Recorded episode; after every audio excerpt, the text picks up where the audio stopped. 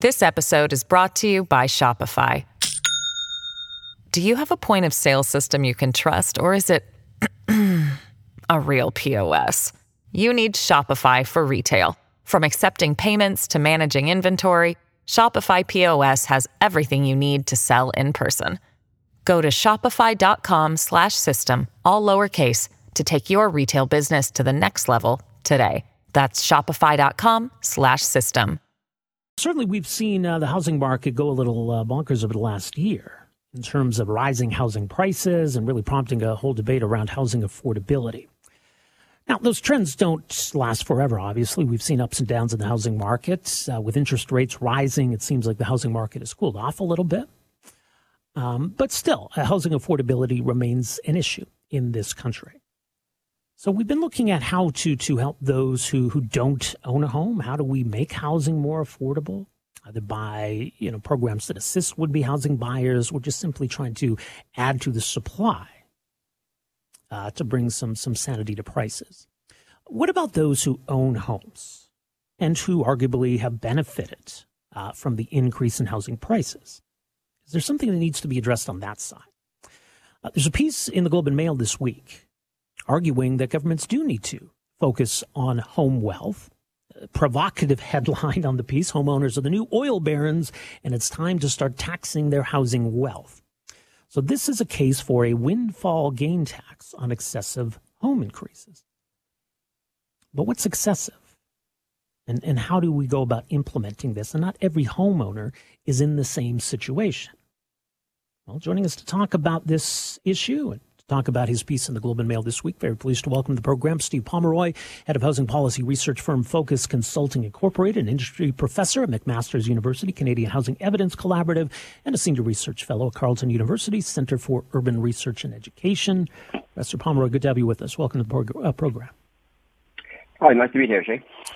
Okay, so let's talk first of all about home wealth. Um, how, how are we defining or, or quantifying that?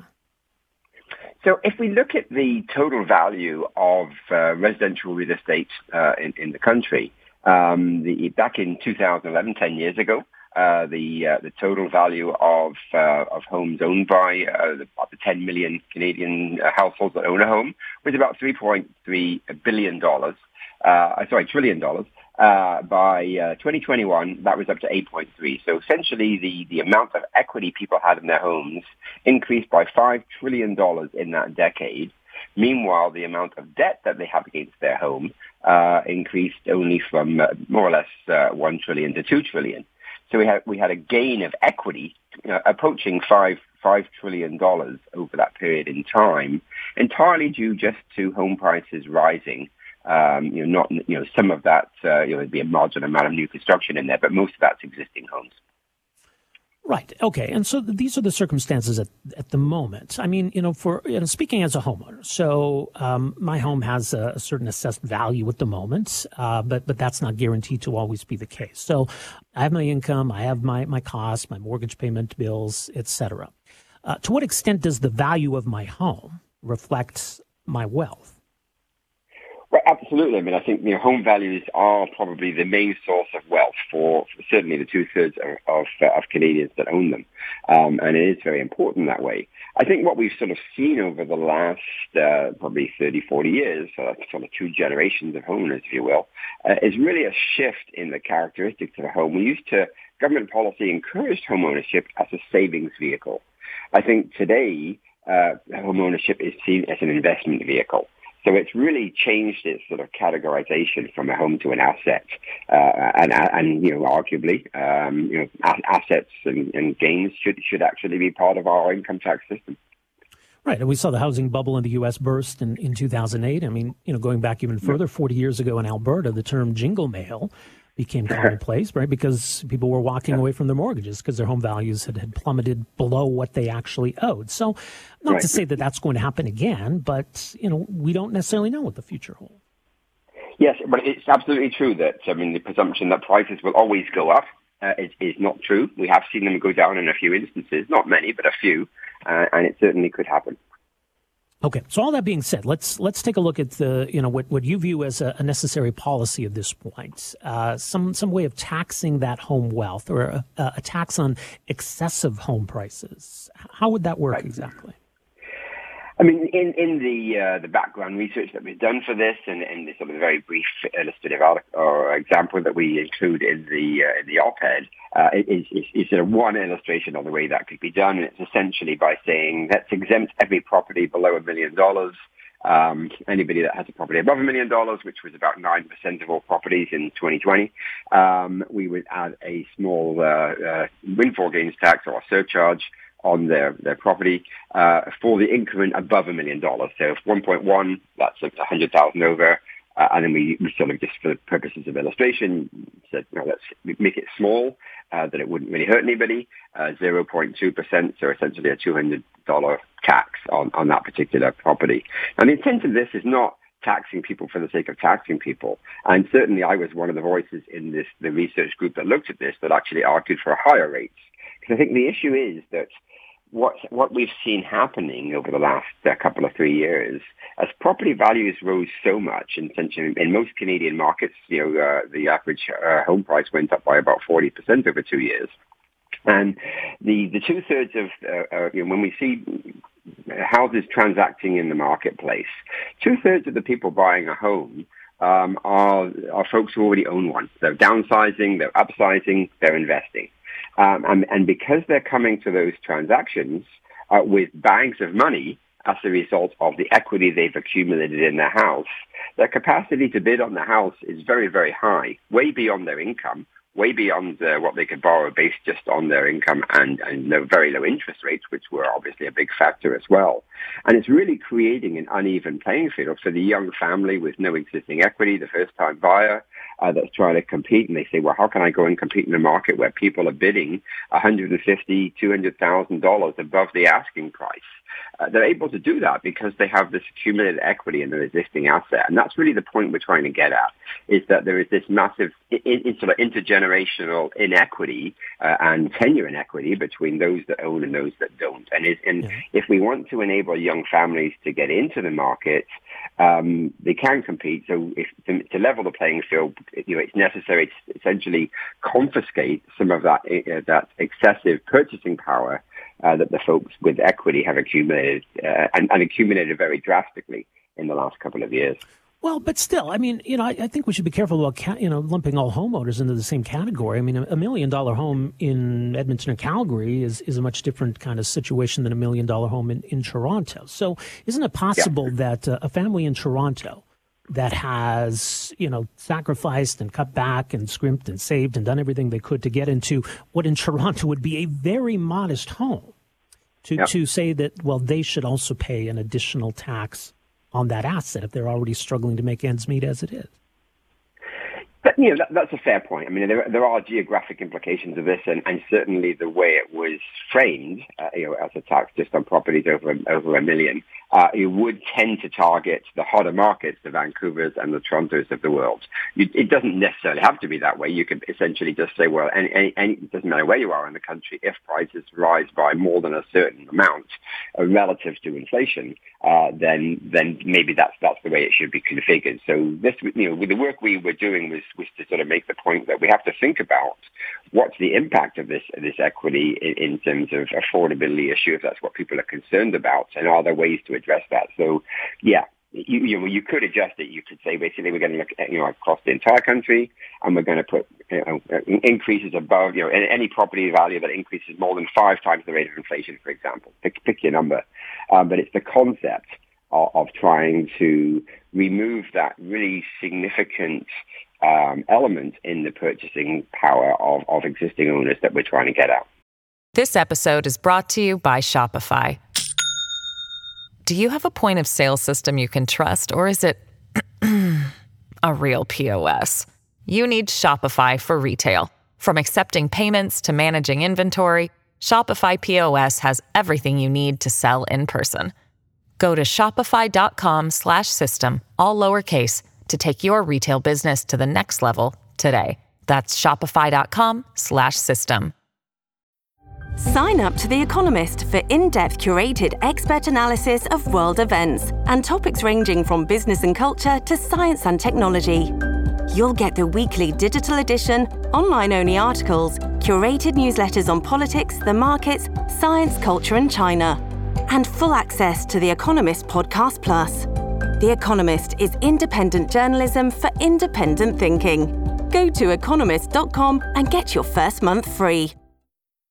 Right, because I mean, wealth on paper is real, but in yeah. terms of being able to pay a tax bill each year, it's it's not quite as as tangible. So, how fair is right. it to to be taxing people for you know that that wealth on paper? And, and, again, there's a couple of ways you can do that. I mean, as we see, sort of, and certainly uh, the, the, the tax that for the city of Vancouver, for example, put on properties over three million, there was quite a strong pushback on that. And for that reason, that you know, the value of your home versus your income is not the same. And and in most jurisdictions, you know, we have deferrals of tax, particularly for low-income seniors who are you know house rich and, and cash poor. So you could design something with a deferral. Personally, my, my view is we should actually just do it um, at the point of sale. Uh, so that you actually capture some of that gain that, that's actually liquidated as a sale, rather than actually taxing people on an ongoing basis. So there was different views in the in the sort of the Solutions Labs folks that were involved in this work, and so that the, the you know the, the, consensus that came out uh, was, was that it'd be an ongoing sort of almost like a property tax surcharge. But I think a sales tax personally could could actually be fairer because it, you're capturing it at the point of time where they are actually realizing that that significant gain and they have that in that instant in time you know significant capacity to pay. Let's talk about why we, we would do this. Is it just simply because we believe the tax system should be progressive and this is one way of making it so? Is it about generating revenue? Is it about somehow addressing housing affordability? Like, what is the point of all this? Well, actually, all, all of the above.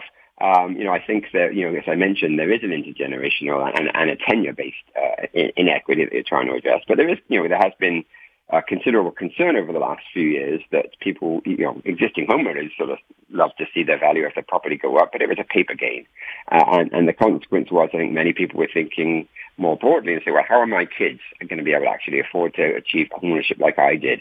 So I think there was there were broad concerns across the country about the excessive amount of, of home price and the, the unaffordability of, of, of, the existing market. So I think that was the key issue, is sort of getting at that. Um, at the same time, you know, uh, there are many folks who uh, who are very low income and really have really struggled in the rental market. And as property values have gone up, rents have gone up dramatically. We're seeing rent increases year to year, ten percent these days.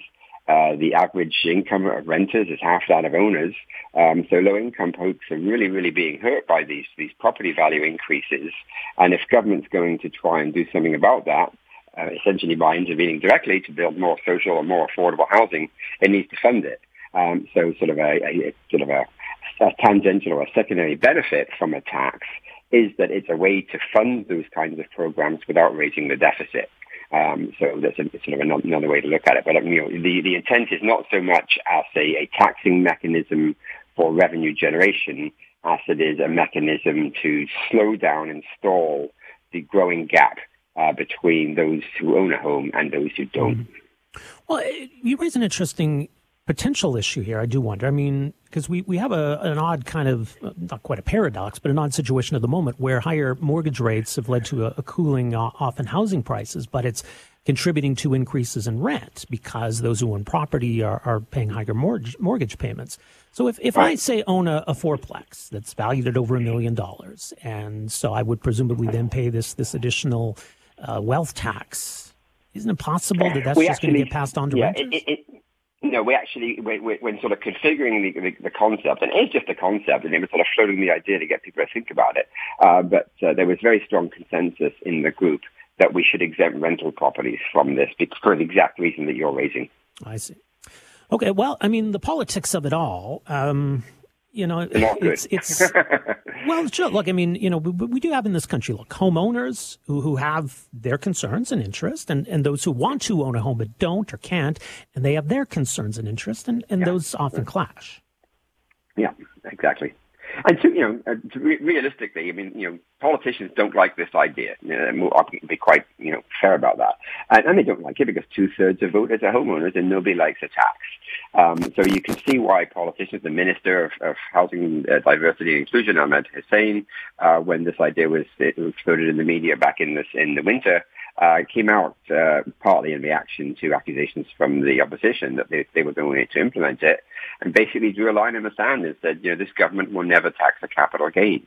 Um, but there's a difference between you know, that sort of sacrosanct notion of, of the exemption of a capital gains tax on the principal residence um, versus a windfall tax. I mean, currently we already, when somebody sells a property, all the provinces across the country um, impose a sales tax. Uh, a land transfer tax or a property property tax, depending what it's well, called. Well, Alberta doesn't have a land transfer tax. You know, okay, most most other provinces okay. do. Yeah, yeah generally in Alberta, you guys don't like taxes, I guess. But the uh, um, you know, many do, and, and, and that's that's an inequity as well because again, you've got a situation where someone sells a house they've lived in for 20 years. Uh, you know, they, they end up generating significant gain from that sale. The young family that's trying to buy it, they've scraped together just enough money to put together a down payment, and then they're the one that gets hit with the bill on the sales tax, maybe a thirty, forty thousand dollar bill of you know, million dollar property. Um, uh, the um, and so the person that actually has all of the the benefit of the sale is not paying the tax. It's the struggling purchaser that is. So again, it's another element of an inequity. And I think you know, we should be, not, not obviously in Alberta if you don't have one, but the provinces that do should be thinking about moving that tax from the purchaser to the vendor. Right. Uh, so that that actually equalizes that, that burden a little bit better. But does this need to be the federal government, though? You mean you mentioned Vancouver has, uh, uh, you know, this kind of a tax in place. I think a little bit higher threshold, as you mentioned. But yeah. if, if you know some of these hot markets see the, the need for that, why do we need other levels of government involved?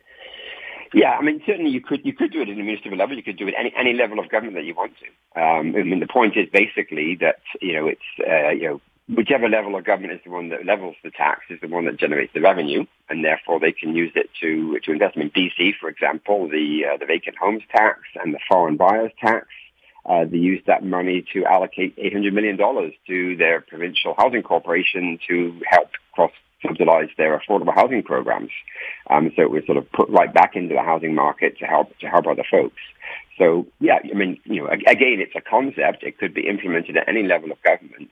Um, I think, you know, doing it once, you know, across the country and on a consistent basis is probably more practical than every, you know, 4,000 different municipalities all trying to adopt it. Um, but, uh, you know, as, as you say, you know, certain municipalities have done this kind of stuff already. Well, we'll leave it there. Uh, Steve Pomeroy, appreciate the conversation here this morning. Thanks for joining us. Appreciate it. Take care. All the best.